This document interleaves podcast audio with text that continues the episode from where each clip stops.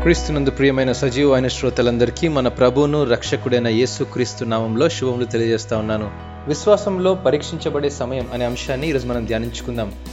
జీవితంలో శ్రమ ఎదురైనప్పుడు దాన్ని ఎలా ఎదుర్కోవాలి లేదా అధిగమించాలో క్రైస్తవ విశ్వాసంలో మనం నేర్చుకోగలం.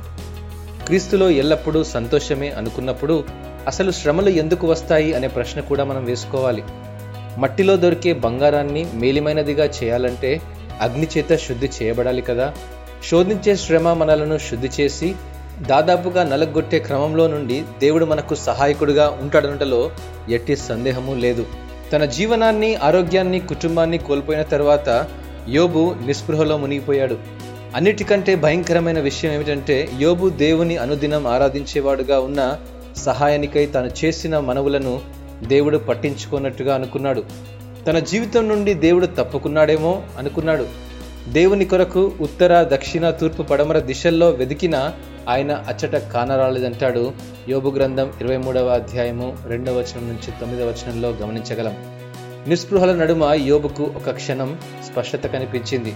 చీకటి గదిలో క్రొవ్వొత్తిలా అతని విశ్వాసం కొత్త వెలుగుల దిశగా సంతరించుకుంది. నేను నడుచు మార్గము ఆయనకు తెలియను ఆయనను శోధించిన తరువాత నేను సువర్ణం వలె కనబడదును అని అంటాడు. యోగు గ్రంథం ఇరవై మూడవ అధ్యాయం పదో వచనంలో. హృదయ లోతుల్లోని విశ్వాసాన్ని అహంకారాన్ని భూ సంబంధమైన జ్ఞానాన్ని దహించివేయడానికి దేవుడు శ్రమల ద్వారా విశ్వాసులను శోధిస్తేనే శుద్ధులుగా చేయబడతారు.